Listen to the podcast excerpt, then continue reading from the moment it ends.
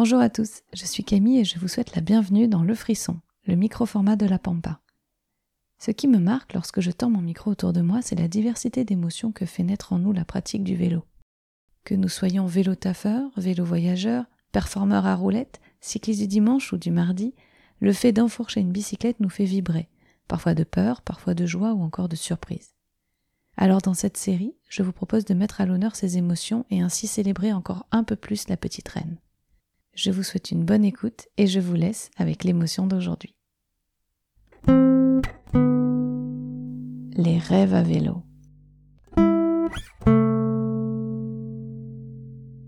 Ce que je rêve de faire à vélo, c'est de rouler à travers les steppes mongoles, en famille, alors que le soleil est en train de se coucher. Mon rêve à vélo, c'est de partir en itinérance avec mon fils qui a 6 ans. Ça serait de mettre un public très différent euh, sur le vélo, surtout ceux qui sont éloignés de ce mode de transport, et leur faire découvrir euh, la liberté que ça peut procurer. Désormais, il est en âge de pédaler sur sa propre machine, et j'imagine déjà euh, un voyage probablement en Italie d'une semaine, ponctué de jolis bivouacs sauvages en pleine nature.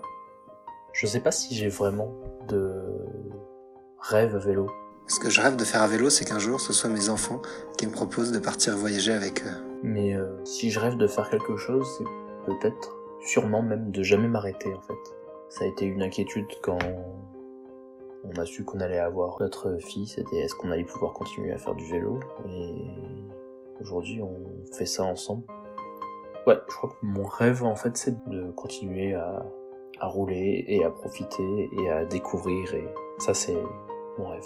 Ce que je rêve de faire à vélo, c'est d'élargir mon périmètre et de partir vraiment en voyage sur euh, plus de 10 jours. Ce serait relier deux capitales.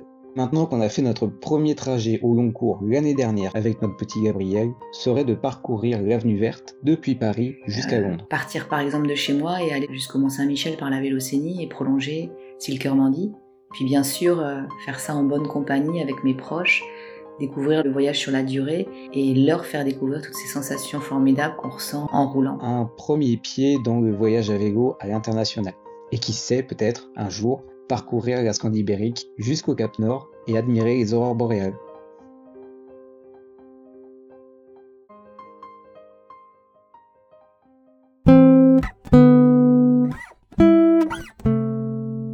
Si ce format vous plaît, aidez-moi en en parlant autour de vous, en vous abonnant et en abonnant vos amis et en me mettant un petit commentaire 5 étoiles.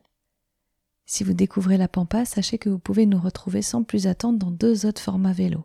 Les cartes postales sonores où des voyageurs nous embarquent dans leur sacoche pour un récit immersif de leur voyage, et la reco, des mini-épisodes où accompagnés d'experts, je vous transmets les meilleurs conseils et astuces d'un voyage à vélo réussi. Enfin, toute l'actu du podcast est à découvrir sur Instagram, at Sopampastique. À bientôt!